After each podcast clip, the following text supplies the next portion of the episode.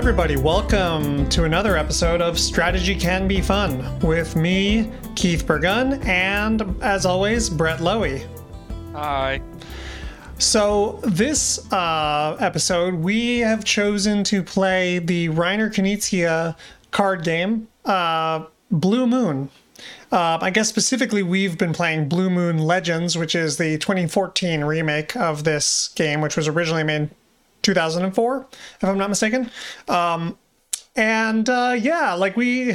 a little bit of a journey with it, and I do think it was one of the most challenging game for us, probably overall, to understand and in multiple ways. So we played a bunch of that. I don't know, Brett, do you want to start off, give us an introduction, or, tell us what the game's all about and how you play? Sure. So yeah, at the core, it's kind of like an asymmetric monster battling game, I suppose. And so it's a two-player game, and you each choose like a faction deck that has like 30 cards in it. And I think there's, 8 to 10 faction decks or something like that. And so the core of the game is that you, some of your cards are like creature cards, and so you play them out into a creature zone, and they have a fire element and a earth element on each of the cards. And so when you play a creature, you can, some of them, it might be have like a 3 fire and 1 earth score. And so when you play the creature, you get to choose whether you want to fight with your opponent on earth or fire. And then there's kind of like a one-upsmanship game that you both play, where you both try to get a higher amount of whatever you declared. So if you declared fire, then you might start with 3 fire, and your opponent has to try to match that. And you go back and forth until somebody can't match it. And then at that point, the person who can't match it retreats, and they lose basically a victory point, which is represented with some dragons. And if you basically... there's the 3 dragons start in the middle, and if you win a fight when your opponent retreats, you take 1 dragon, and then if you win another fight, you take another dragon, and then if you win a fight and your opponent has a dragon, you put one of those dragons back in the middle. So it's kind of like an overly convoluted way, like a push-pull thing. Basically, when you would take the 4th dragon, you instead win the game. But yeah, it's basically right. Like just get 4 fights more than your opponent, something like that. And it's essentially at its heart, it's kind of a trick-taking game, right? Like it's very familiar kind of gameplay to a trick-taking game I played a lot of recently was Fox in the Forest. So it has that kind of like, a limited deck of cards with numbers on them and kind of like, trying to take the trick sort of. And it really has that kind of a dynamic to it. And we should also mention that this game is a very popular game. It has a lot of like really big fans, including a bunch of board game designers that we both respect.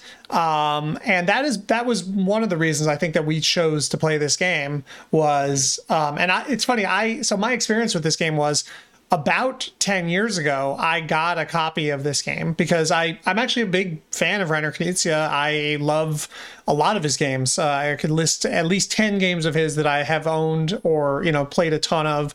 I think he's a great designer. And so I got this game back in the day, and I played it, I think, one time and just was like, this is the worst. What the hell is this? This is terrible. And I hated it. And I never played it even a second time.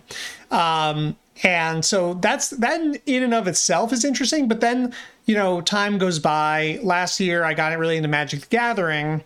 And I sort of forgot the rules to Blue Moon, but I remembered that it was kind of like Reiner Knizia's sort of take on a creature battler, sort of, or a CCG. So I was like, oh, maybe now that I've played a bunch of Magic, like, I'll have a different interpretation or I'll understand the game better in some way. It's really nothing like Magic at all, in my opinion. Like, it's not at all. It's more like a trick-taking game than, a CCG monster basher. Sure. And so I don't know if there's any other like setup things, introduction-y kinds of things you want to say about the game before we dive into the actual nitty-gritty of what we thought. No, yeah, we can go ahead. Okay, cool. Yeah, I mean, so I there have been definitely some fleeting moments where I was like, oh, I'm kind of like getting this and I'm enjoying it, you know? But those were sort of the exception. Like a lot, there's so many pain points in this game.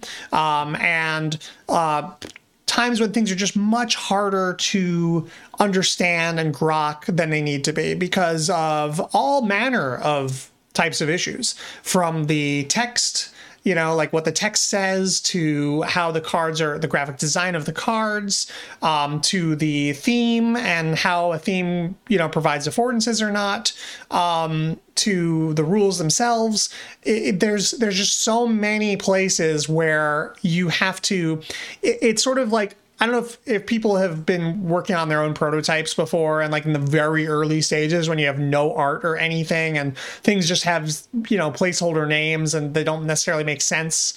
And you have to do so much effort in your brain to like carry all this information and, you know, and actually play with those like very simple paper prototypes. This game has a similar effect for me. And even we played, I don't know, you and I played what, like 12 matches, maybe 15 matches, somewhere in that ballpark. And I played a bunch more on the Keldon app also against the bot, which is a fine app. It's not as good as Race for the Galaxy, but it gets the job done. Even after all that playing, I still, you know, things don't like laser into your brain about what they are at all. And so that just made it like, I almost feel like, you know, we could probably spend another month playing this game, and maybe by that point we would, you know, have sort of like forced the grokkability into our brains, you know, like we've actually started to hard associate these things with their functionality.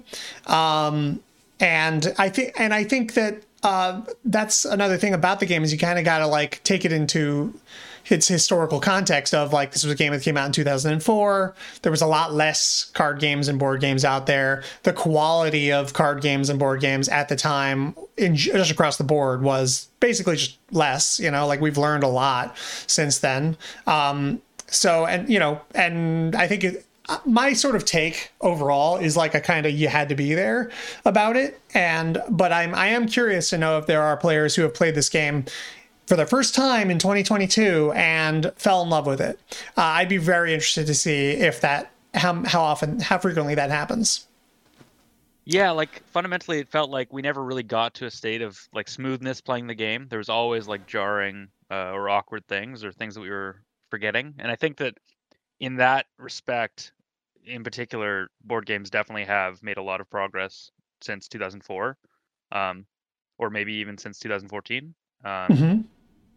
And yeah, like just generally when I was coming at this game initially, like one of the things that I associate Reiner Knizia with is elegance, for sure, in terms of like simple rules and a lot of depth to the game. And I still kind of feel like there is a simple, elegant core to this game, and that with a different development process, it could have been quite elegant. But then there was just so many production choices that were made that contribute to it feeling like it being harder to remember the rules once you learn them, it being harder to get into a flow of play. The affordances are really sketchy, I think. Like, you know, cards, for example, really don't imply what they do, or have kind of like cohesive identity to them in a lot of cases. There's just like a lot of like extra phases to the game that seem like they could have been cut down a little bit.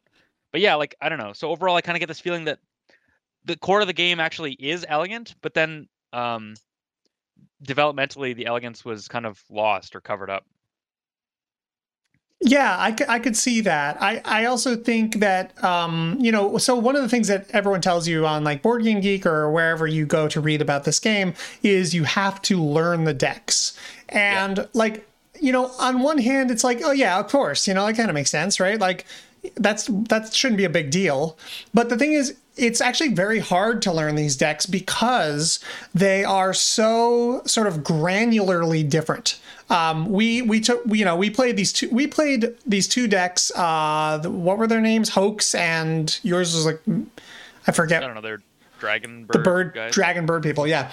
And, we played those two decks almost exclusively. And we looked through a bunch of the other decks as well. And, they're different, but they're like kind of subtly different. And it's in ways that are important. You do have to know how they're different, but it feels like it's hard to remember the differences because the theme is not strongly supporting those differences necessarily. And B, they're kind of small powers. Like, this faction has a bunch of 5s, which is like a powerful numeric card value. And your faction only doesn't have a lot of 5s, but they instead can sort of like, play multiple cards in a turn or something like that. Sure. And yeah, I mean, I think it's like my overall feeling is that, Reiner Knizia has designed over 700 games at this point. And I think that kind of a prolific designer works really well for games like Lost Cities or Through the Desert or Tigris and Euphrates or Battleline. These things that are like all sort of elemental and like not heavily reliant on components, whereas this game is a very componential game. I think that's the way in which it's similar to like Magic, is that like it's all about these decks. Like, you really got to know these decks. And I think that Reiner Knizia's production process, whatever it is, I don't know the details of it, but I do know that he goes through games rather quickly. He has to in order to make this many games. I think that's not that amenable to this kind of like a content heavy game. And I think that most of our problems are probably rooted in that as its core issue, because it just feels like you said about development, like so many of the things just needed more time to cook, both in terms of like, what are the identities of the different factions? What kind of powers would be cool? When it feels to me like a 1/3 of the way cooked game, not systemically, but like componentially in terms of the actual decks and stuff. Like, I feel like that could be driven so much further. And it's funny how like having more interesting, fun powers are more memorable and easier to remember. So yeah, there's a lesson in this game about like information packageability, in terms of like human psychology and like how we can understand what a character is all about. I'm thinking of the card game Yomi as maybe a comparable thing where each character has an identity and they have 52 cards in their whole deck. And that's a lot of cards. And those cards are all unique pretty much.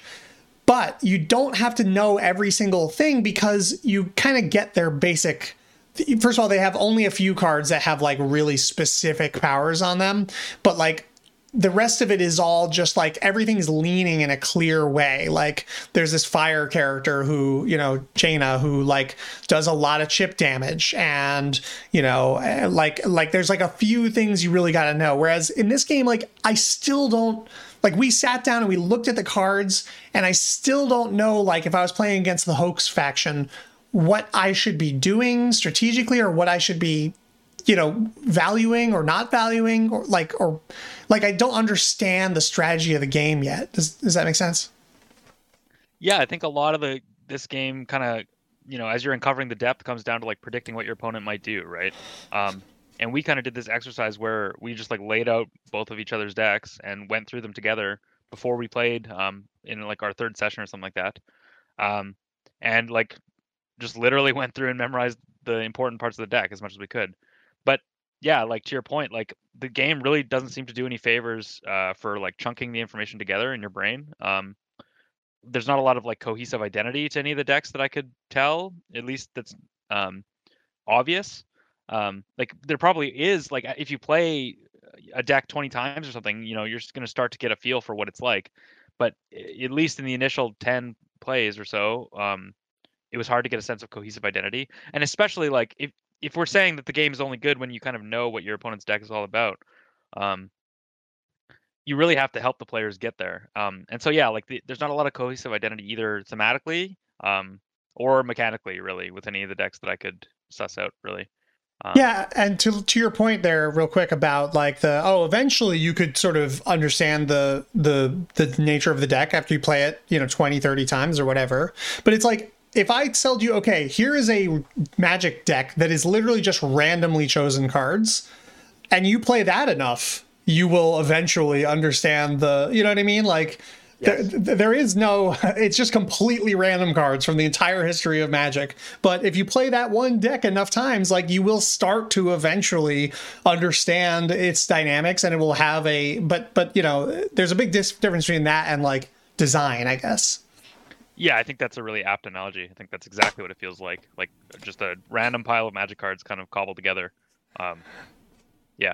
And there are some, thematic things that contribute to that too. Like some, like, there are some, like I have like one dragon person card in my hoax deck, and I have like a missile launch card, even though there are like all these old senators. So like it actually makes it feel more arbitrary too. Like it actually tells my brain anything could be in here. So don't try to develop any shorthands or shortcuts. Literally anything could be in this deck. You know what I mean? Yeah, totally. And yeah, so like, you know, I feel like there is depth to uncover in this game. And that's kind of, you know, demonstrated by the way that people talk about it. But the thing is like, and we need depth because we need, you know, tier 4 forms, like in the game form, a strategy game, we really want the game to resist solution so that we can continue to develop understanding about it. That's kind of like the fun of the games, strategy games, or a big part of it. But so this game does have depth, but the word that kept popping up into my brain is that the depth is kind of like obtuse. Like it's not particularly like exciting when you uncover a new piece of information. And it's not like an aha moment exactly. It's just like, oh, like I guess I have to remember this now, this like random data point or something like that. I wrote down a couple examples. If you drill down like right to the card level, like there's a card that I had in the dragon deck called Bastion, and it's just like a 2/1, 2 earth, 1 fire card, I believe. And so that's just kind of like a mediocre stat line. Like it's not really super important to remember that. And it makes your opponent kind of discard 2 cards. But in this game, there's not really a big concept of card advantage because at the end of each of your turns, you draw up to 6 cards. And so even if I make you discard 2 cards, you're kind of, it's not really limiting your card flow long term. And so as especially because like, I choose which cards I discard. That's important to know also. Right. And so it's not really damaging like your raw number of card flow. It's just limiting your options a little bit for one turn. And so, but and speeding up the deck cycle a little bit, which has, I still don't fully understand strategically, like why you'd want to do that or not. But well, that's exactly my point. Like the card doesn't really give good affordances for like what the point of it is. It's not really clear like what the point of playing Bastion is, or like why, what a strategically good moment to play it would be. And so like there is depth to uncover there in terms of like, I can, you know, think about the end game conditions and like look ahead and think like, oh, I'm like limiting your deck, and think about like what situations I would want to like limit your deck or not do it. But it's just, there's something about it that feels like unsatisfying. Like the answer is like very unintuitive kind of, and it's also like not that exciting, I guess. Yeah. So I think that's a big problem that I had with a lot of things in this game, is like the card thematically like doesn't like the Bastion card art is like some big buff guy. And so like that doesn't give any affordance of like limiting your options or making you discard cards or anything like that. And then so like thematically it's not helping. And then there's no like cohesive identity for like strategically like why I care about this card, or like why it's important, or when it's good to play either. And so basically you just, you know, as you're like playing the game initially, like you're just looking at this card and you just have question marks in your head. Like, I don't know what the point, like, why is this even a card in the game. Like, what is the point of this thing? Like content or whatever. Yeah. And I had that feeling quite a bit. Yeah, there's the old meme about Reiner Knizia games that I never understood actually until I played this game, which is that his games are like just, you know, an abstract system, and then he sort of like slaps on some theme. And I always thought that was unfair. Like I played games like, you know, again, Lost Cities and Through the Desert and his tile laying game, Samurai, and Money. And I felt like themes were totally fine. Like they worked just fine. They expressed they're a little on the abstract side, but they totally work for what those games are. It was only with this game where I was like, oh yeah, this definitely seems like a themeless game basically, but then there's just a theme for some reason, and it doesn't very much connect with what's actually happening mechanically. Yeah, not only that, I think it kind of works against it. Like, yeah, like I think my initial understanding of Bastion was like the opposite of what it actually is, kind of. Yes. So I had to like do work to like unlearn or unsee like what the theme was telling me, and you know, try to see it more mechanically or something like that. Yeah, I don't know. Another point I have here is like it just feels like I think there's like 6 or 7 phases in the game. Oh yeah, at least maybe more.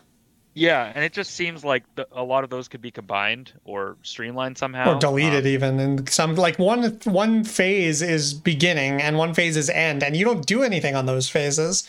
Yeah. But it's just listed as a phase, I guess, because some cards say at the beginning of your turn, et cetera, which is like arguably just a graphic design or issue, maybe more than anything else. But like they're on your board and it looks like there's like 9 phases, and it's actually really just like 3 or 4. You know what I mean?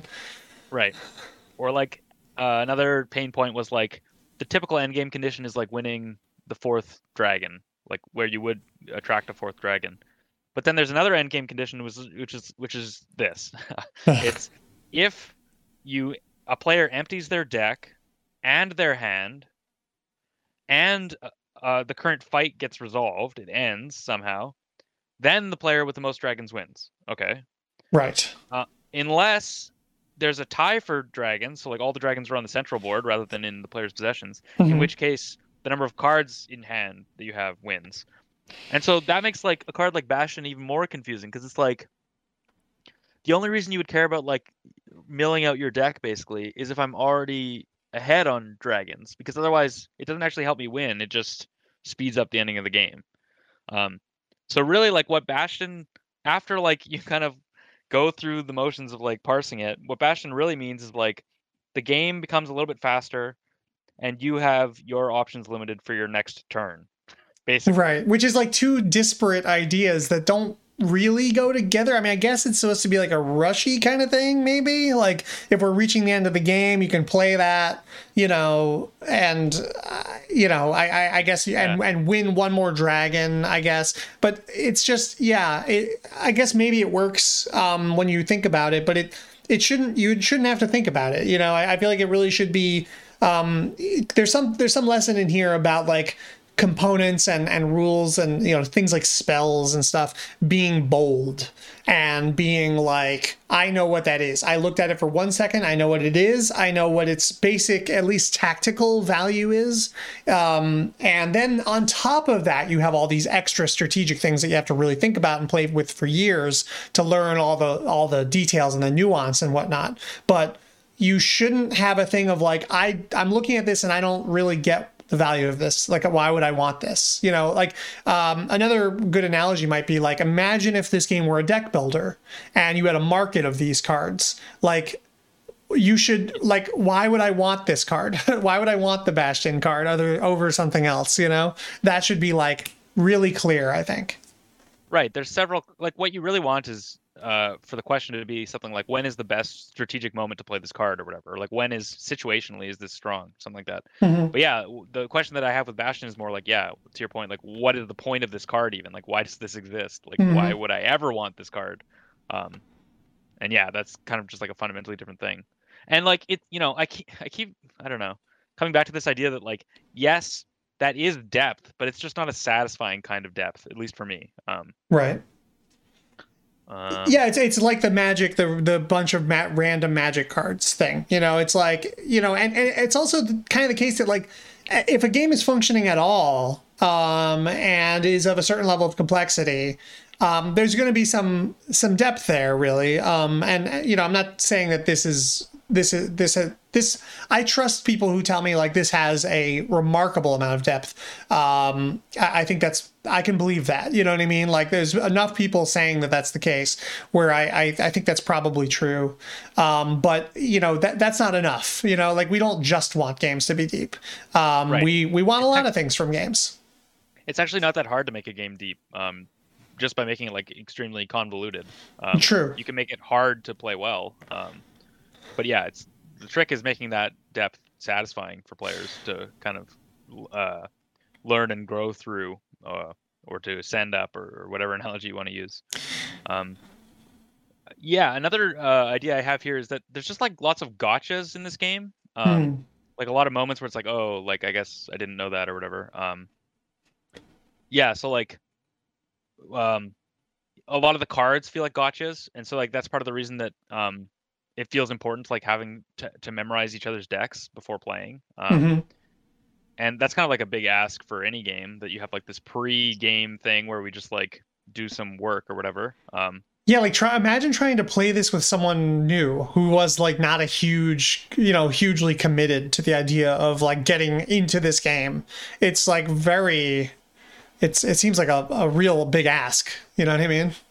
Yeah, very much so. One of the early ones that we had is like, you play a character card. You play one character card on your turn, and then you can play one of either a booster or a what are they called? Support card on your turn. So one character and then one booster or support. Right. Except on the first turn of a fight, if you're starting a fight, you only get to play a character card. So that's one gotcha. And then the other weird thing is that when you play, so say you start a fight, play a character card, your opponent plays, and then it comes back to you. You don't actually like add another character on to the fight. You kind of like replace your existing character and all the booster cards that came with it. And so the characters are kind of like these like one turn things, generally speaking, which is another kind of like weird affordance, because like the idea of like a character or a creature has the affordance of like permanence, right? Rather than like one turn. It's backwards from Magic. It's like the platformer where B is jump and A is run. You know, it's like, yeah. So Magic has creatures, which are basically, you know, semi-permanent, and it has spells, which are usually one-time effects. In this game, the boosters are like sort of, and supports are sort of themed like spells, and but they're permanent. Even if it shows, like one of them, like told you, the one I can't get over is the homing missiles or whatever, which are just thematically completely out of place. And which, by the way, I would like that if they sort of leaned into that, and it was like a, haha, this is like a, you know, totally idiosyncratic theme, but it's not that. It's just suddenly idiosyncratic. Anyways, yeah. So the homing missiles actually stick around and are there with you for the whole trick, whereas your characters are overwritten and like deleted every turn, sort of. Right. So of those three classes of cards, your characters get overwritten every turn, and the booster cards are things that you play on your characters as well, and they also get overwritten. And then, yeah, like you're saying, like the homing missile is like a support. There's a third class of card, and it's called support cards, and they don't get removed until the end of the trick. And so that's already very weird, especially like with the theming, as you're saying. And then the other thing is like, okay, your character cards and your booster cards get removed, except if you have 6 cards that you've played in the fight. When you attract a dragon, you actually attract 2 dragons. And so you still have to keep your character card and your booster cards that you played around for the purposes of counting to 6 cards, basically. So it's like they're in this like semi-mattering, semi-done state or whatever. Yeah. And then half of them are, you know, themed like spells, and half of them are themed like creatures, but they're both ephemeral. And then there's another class of things that's themed like spells, and those are like more permanent. So like that's just, I don't know, kind of doesn't make, it's very obtuse. Like it's hard to learn. It doesn't make a lot of sense even after you learn it, and so it's hard to remember. I would say another gotcha type of thing, sort of, or at least a related issue is, so the scoring mechanism Brett mentioned, it was like, you know, you have these three dragons on the middle of the thing, and you basically, to when you get a point, you pull a dragon towards you. So if the dragon's in the middle, I put it on my side of the board. If the dragon's on Brett's side of the board, I pull it back to the middle. Okay, that all kind of makes sense. Like, it's a little weird that they're dragons, you know? I mean, I guess. I mean, dragon to me suggests, like, that it's dangerous or that it has some of its own, you know, it does the thing, right? Like, it's an agent of some kind, but it's really just they're, like, tokens or something. They're like, or, like, gold rupees. They could be any inert thing, you know? So the theme is valuable, something that you want to collect. Yeah, right. So the theme doesn't, yeah, exactly, collect, right? You collect three dragons. What? That's like not a thing. And then weird. The other weird, like, sort of semi gotcha thing about it is that the dragons have three colors. One is red, one is blue, and one is green. Oh, well, you may be wondering what those colors mean, and the answer is nothing at all. It doesn't matter. All three of the dragons are exactly the same thing. It's just you need three of them. And so that's another one of those, like, you know, that doesn't matter. Like, that's very easy to get over. But it's another example of that kind of sort of, like, failed affordance where the game is, you know, I love that expression. Isaac Shalev told me that expression of, like, the rule book should just confirm what the game is already telling you, you know? And that speaks to the idea of affordances, and that, like, you can just, like, look at a game, look at the board, look at some cards, not even knowing how to play, and it's like it's sort of already hinting to you, like, what you're supposed to do with all these things. And that the dragons having three different colors is not important. It's fine. It's not a big deal, but it is, you know, emblematic of, or an illustration of, this broader problem that's sort of throughout the system where, you know, there are all these things telling you this works this way, but it doesn't work that way. And, you know, and so that's, yeah, I think that's an interesting example just for the demonstration of that quality. Totally. Another example of that type of thing in this game is that, like, of the three main card classes, the characters, the booster, and the sport cards, they all have, like, the same card frame and look very, very similar to one another. They all have, like, an earth element and a fire element thing listed in the top left. They all have the exact same card frame. They all have art in the same place and the text box in the same place. The only difference is, like, on the left in a little box in black text, it says, like, character or booster or support. And it's sideways text too, which people love reading sideways text. Yeah, that's a real problem. That one actually is a problem. Like, we've been playing a lot, and you don't have a sense, just from looking at your hand of six cards, you don't have a quick, immediate sense of, like, which of these are boosters, which of these are characters. There's nothing to, like, immediately tell you that. You have to, like, literally, like, scan by one and one, each one, and be like, okay, what's this one? Okay, this is a character. Oh, what's this one? Oh, it's a booster. Okay, you know. And again, if I play 1,000 times, I'm sure I just know every card by heart, and that becomes not a problem. But, you know, for your first, at least I can say, like, 20, 25 matches, it's still a problem. And those things all matter, you know? Yep. Another weird affordance thing in this game is there's another class of cards called leadership cards. And you basically play those cards in their own leadership phase, which is another one of those phases that could probably get designed out. And you get to play one leadership card per turn. And then when you play a leadership card, the rulebook says that it goes into its own, like, leadership zone that's, like, over on the side of the board. But really, for all of the leadership cards that I play, they have, like, an instant effect that takes place. And then they don't matter for the rest of the game. So I could not, for the life of me, figure out why those don't just go in the discard pile, why they have, like, their own zone. That's really funny. That's one of those ones that, like, actually makes me laugh, because it's like, what? Why is there a zone for this? Like, it suggests that you're going to do something with that, or, like, oh, move something into your leadership zone, you know? Like, it doesn't, it's just another discard pile, basically. Yep. Another weird thing is, like, in my deck, I had, like, the dragon bird people or whatever. And so a bunch of one of the themes of the deck, actually, this is a good point, is that we were talking a little bit about the cohesiveness.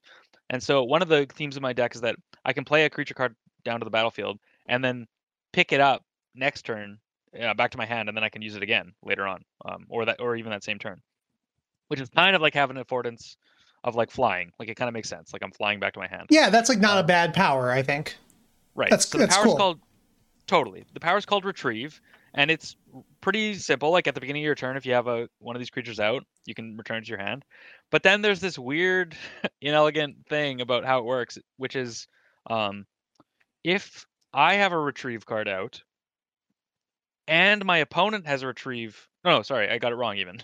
If I have a Retrieve character card out, and my opponent has a Retrieve character card out, then I can't retrieve my character on my turn. It like your Retrieve character kind of blocks mine from being returned. Right. And notably, that only happens if they're both character cards. So if I have a card that has Retrieve that's a booster card, and you have a Retrieve character card, I can retrieve my booster card, no problem.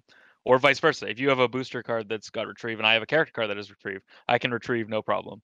But it's just like if there's two character cards with Retrieve, that's why, like, when this weird blocking exception happens. And that's just such a messy rule. Drives me crazy.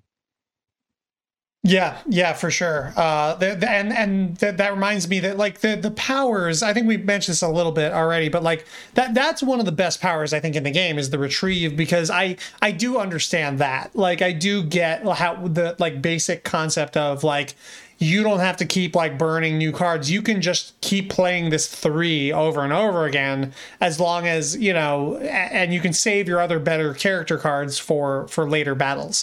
That like, sure. That's super clear and good and fine. And then another power that I also definitely get is the ability to play multiple things at once. One thing we did notice as we went through all the other decks is that there's like 3 or 4 different icons that are like their own power, that are really actually just the same power again. Like there's one called Group, which lets you play as many characters as you want from your hand, as long as they have the first word in common.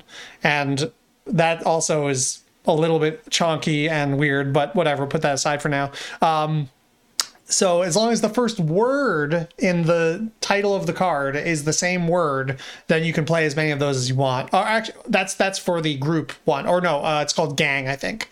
And then there's another one that your bird people have, which is, what's that one called, that power? It's like the 2 faces? Pair. Okay, and that means exactly the same thing as the other thing I just said, except you can only do 2 of them. Ooh, exciting. Yeah. Like developmentally again. Asymmetry. Yeah, I guess so. Yeah. It's like there's just like multiple slightly different ways to get around the 1 character plus 1 booster or support card per turn rule. Right. And yeah, I think there was like 3 or 4 different instances of that circumvention, like different mechanics that did that kind of thing. And it's just weird. Like it feels like those can be consolidated for sure. And even if they were consolidated, it's not like a tremendously exciting power. Right. To be able to like play multiple things. I don't know.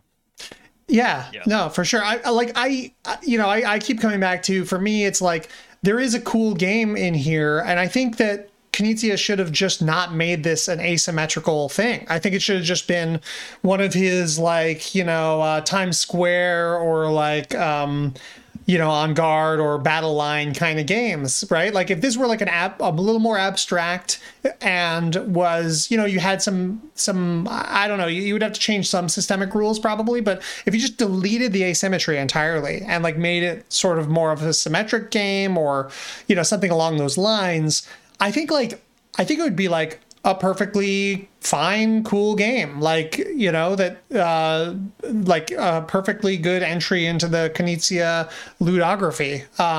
But because there's so many rubs between the values of an asymmetric game and the design criteria and what's necessary for asymmetric games like this, and the kind of game that it is fundamentally as heart, this sort of like abstract trick-taking game. And that there's so many rubs there. Like I was thinking that games with like asymmetry of like 10 factions, all their own decks, those are like, you got to spend years on a game like that, I think. Like, those games take a really long time to make it so that all those characters and all those components are all, like, really good and interesting and fun and exciting and balanced and, all that stuff that we look for. And so I sort of feel like you know, it's an interesting case study, especially looking at Knizia's history. I don't know if he's ever done another asymmetric game in this sort of style. Are you aware if he has? No, I can't think of another one off the top of my head. Yeah, and so I think like it's just, you know, it's not the way he's used to working, and you just see that marks of that all over it, I think. Mm-hmm. I have a small note here about another affordancy awkward thing, which is on one of my card powers. A lot of the card text powers, like the special exception-y powers, are written kind of awkwardly. And so I think I had a card that said like, it says like your opponent can't play. Your opponent's special power text powers don't work for this turn, basically. But then it also says. It says comma, except if they have an active protected card. So I guess protected is the thing that kind of circumvents my power or whatever. Right. But to me, like, this is a pet peeve where my card shouldn't say anything about protected. The protected card should say this prevents such and such type of powers or whatever. For sure. Because every single time I read that card, I was like, okay, this is going to shut down his powers unless he has a protected thing.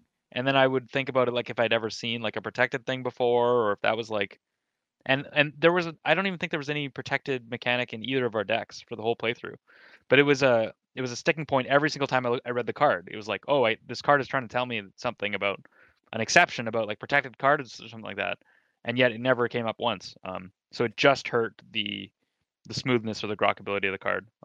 Yeah, and that's one of those things that like I really think we see across the board improvement in board game design and graphic design and how information is communicated. Like these days, the way you would do that, or a way you could do that, would be to have an icon that means, you know, nullify a card, right? Like the nullify icon or whatever. And that means, and then you look in the rule book and it says, ignore the rules on this card. And then you also have another icon that's like a shield or something that means protected, right? And what is protected means? It means this card cannot be nullified. Boom, in the rule book. Like we put those kinds of things in there. And then you explain it to players once, you don't need a big paragraph on every card that has all those things, right? Yeah, exactly. Yeah, icons. Well, yeah, one of the nice things about icons, kind of iconographizing thing, mechanics like that, is that it forces you as the designer to like, only keep the mechanics that are actually worth having an icon for and having the players learn up front. Yeah.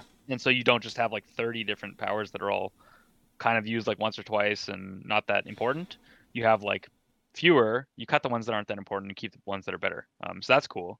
And then the other thing is, yeah, so there's that. And then there's also just like, I don't think that my card should be telling me about, it would be like if every single Magic card said, it would be like Lightning Bolt said, deal 3 damage to a target unless countered by a counterspell or something like that. Right. And it's right. Like the counterspell tells me about like how counterspell works. Like my card just does what it does. Yeah. That kind of thing. So yeah, I don't know. I thought that was annoying.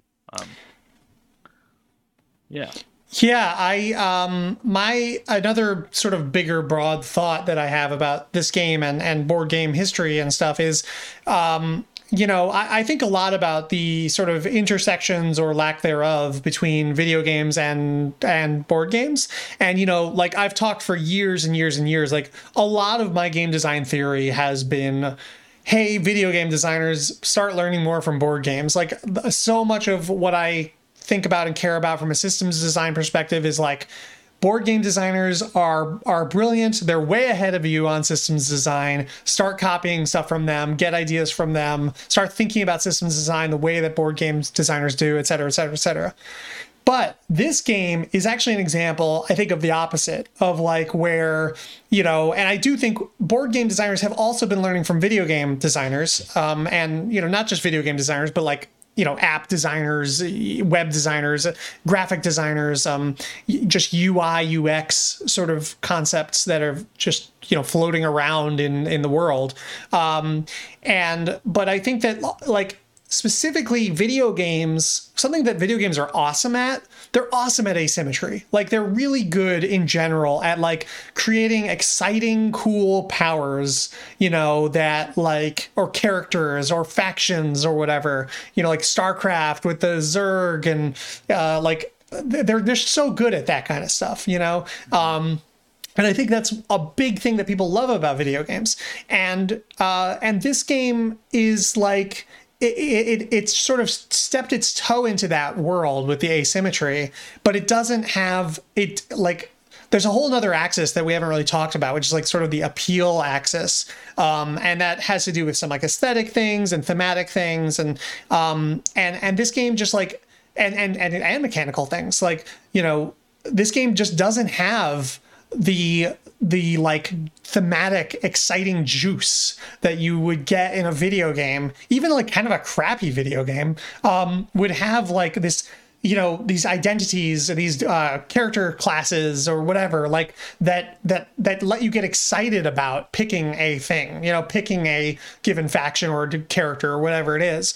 And this game just doesn't have that. And so one thing that I do think is slowly happening more and more is that I when I look at this game, it's interesting for me because it's like a point in history, and you can see how like, wow, board games have actually learned a lot from like video games and you know, stuff like icon design and like how those things work together and how to make things smooth, you know, play smoothly, like reducing the cognitive load, which again, video games are very good at. Video games are like all about just like, this is going to go down your gullet super smooth and you know, it's not going to be any problems. And board games have learned a lot about that since 2004. Yeah, totally. Yeah, like to your point about like it being exciting to pick a faction or making it exciting to pick a faction. One thing that made me kind of like uncomfortable about this game is like a lot of the theming, I can't tell like whether it's meant like as a semi joke or like ironically kind of.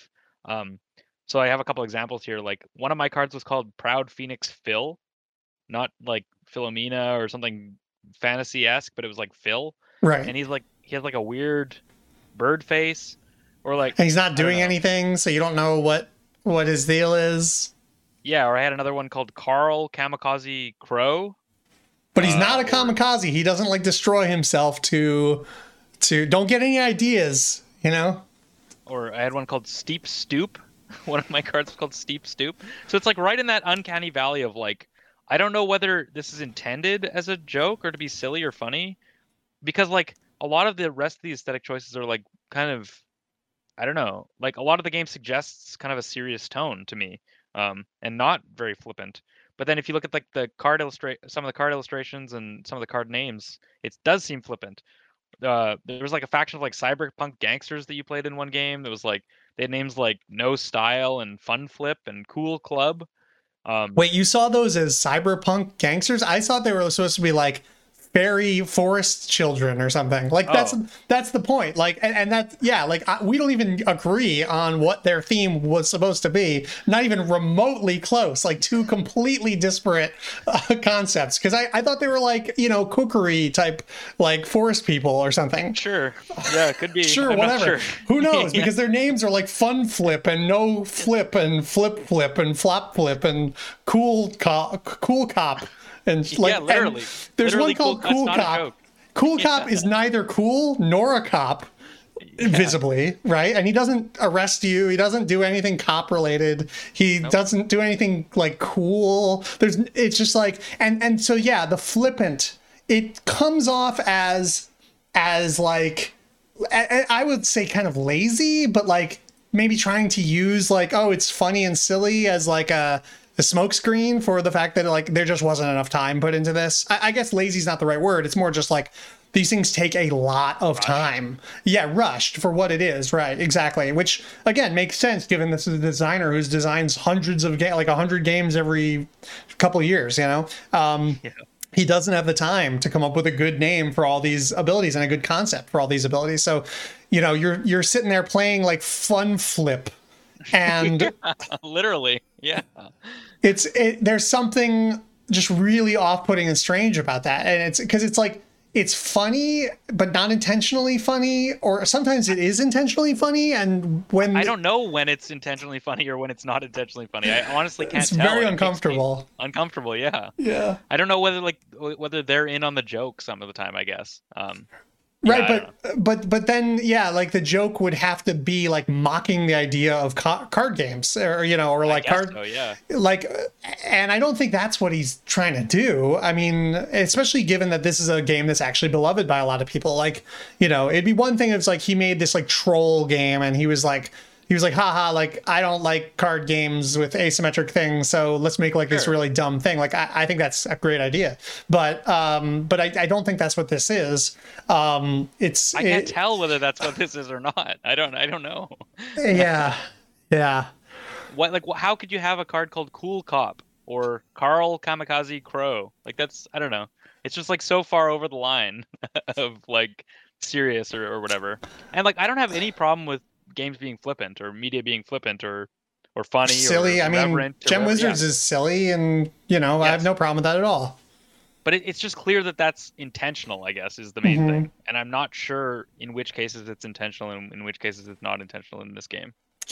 Yeah, and I also think like it's a problem of layered problems. You know, it's one thing if like, oh, I can't tell if you're trying to be funny or not with this Cool Cop, but I can at least tell that this character is a cop, that they do cop-like things, right? You know what I mean? Like, I don't know if you're mocking the idea of a cool cop or not, but I do understand mechanically I'm playing a cop character, right? Like, and I get what that sort of means. So like, it's multiple layers of confusion. That make it really tough.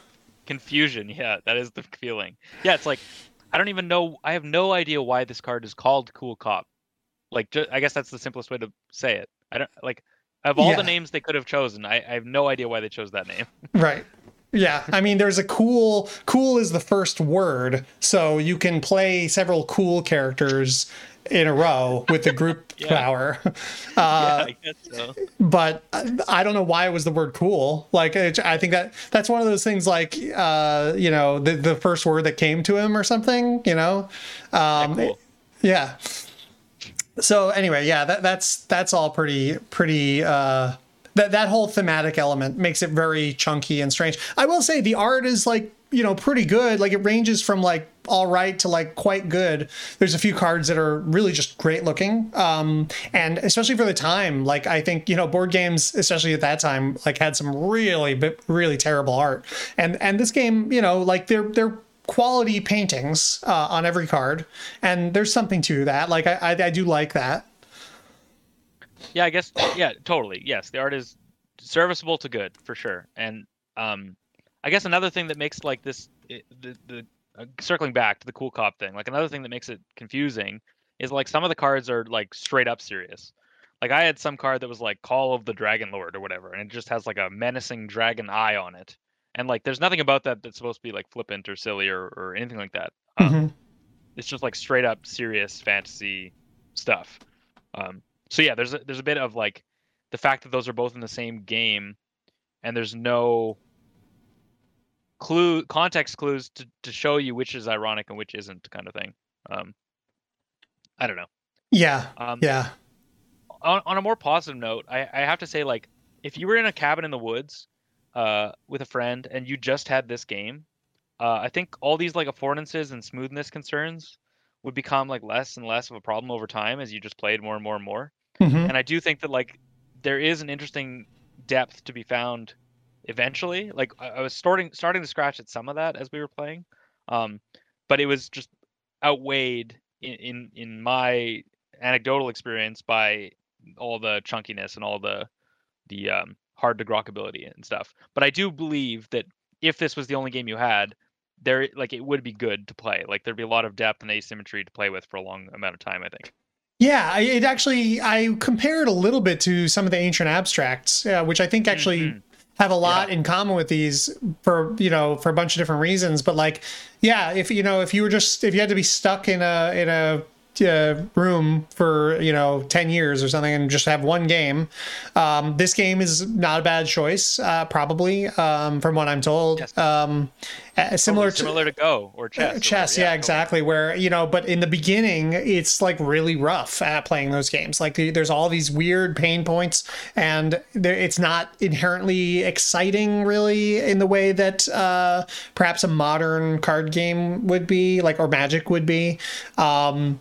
I think Go is a really apt comparison, because it has that same kind of like obtuseness when you start it up. Like I don't even know like what the point of the game is. Like when you first like start to learn Go, it's like, oh, you're gonna like encircle the stones, right?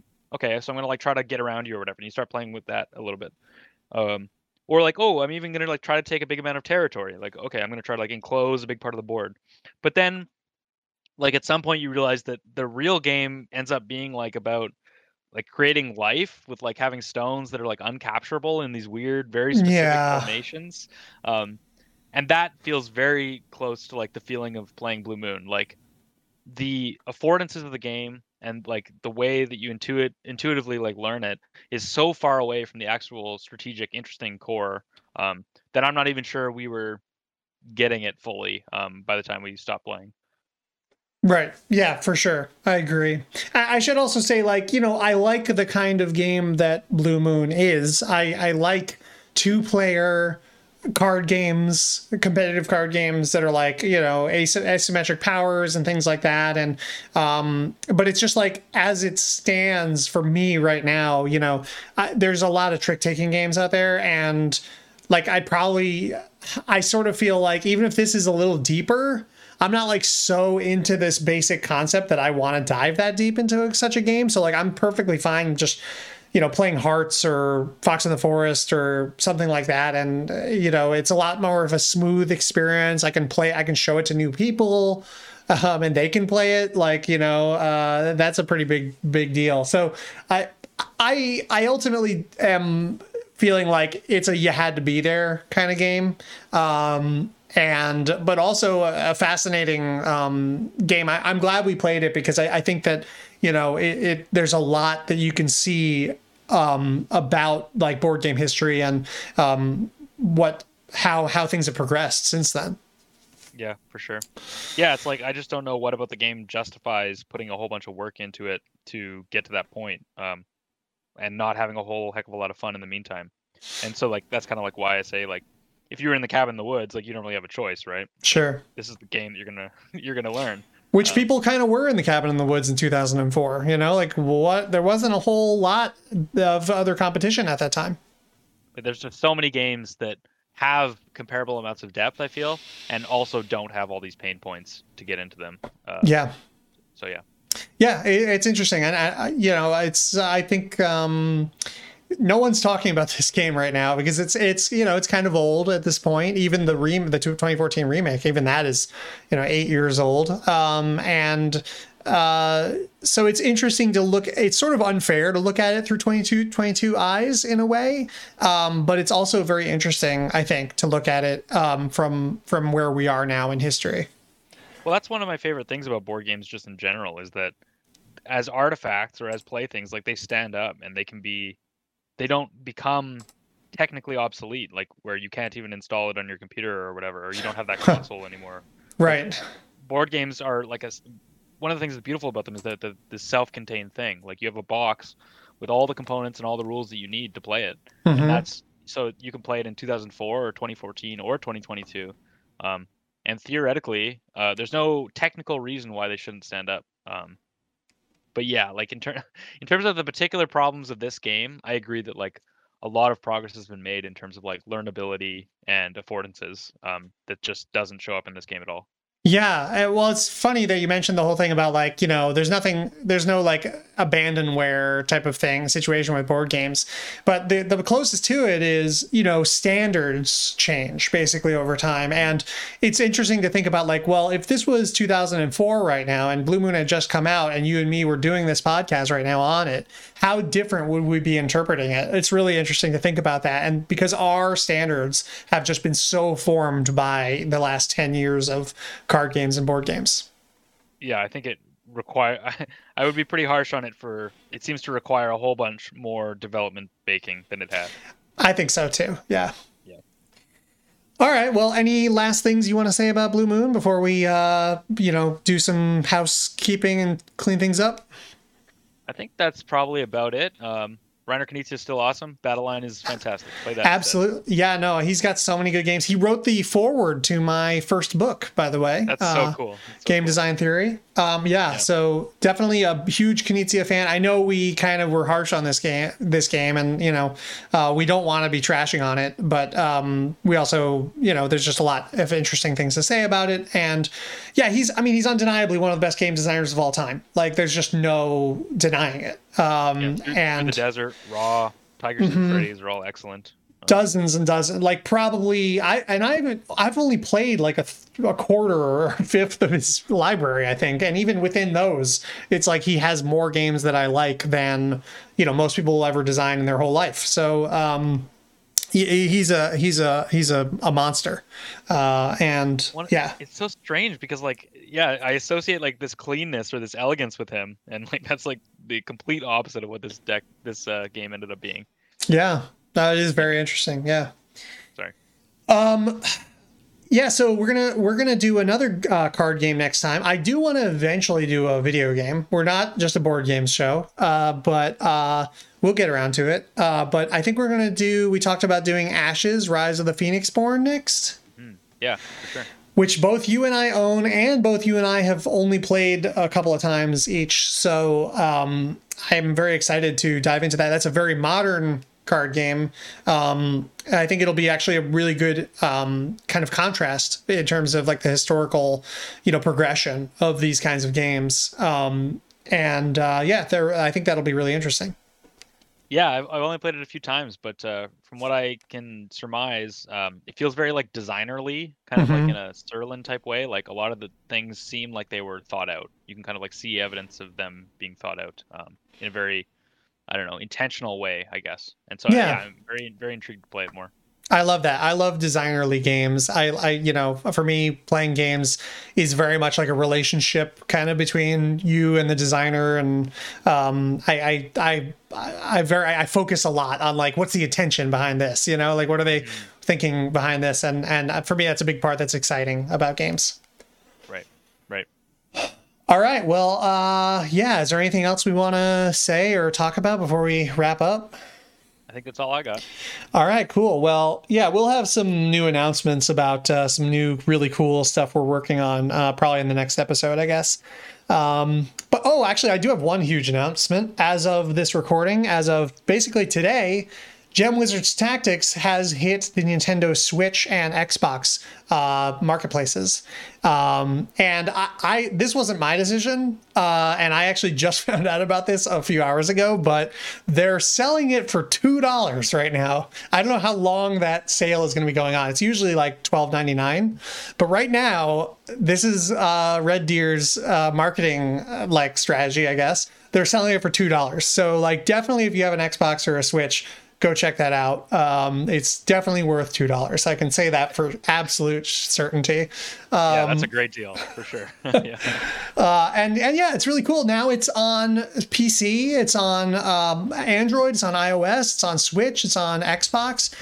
It's like a really cross-platform kind of thing, and I'm really, really happy about that. So go check that out. And I guess that's about it for this episode of Strategy Can Be Fun. Thank you so much for joining us, and we'll be back again with another episode in about a month or so. Thanks, everybody. Cheers. Bye-bye.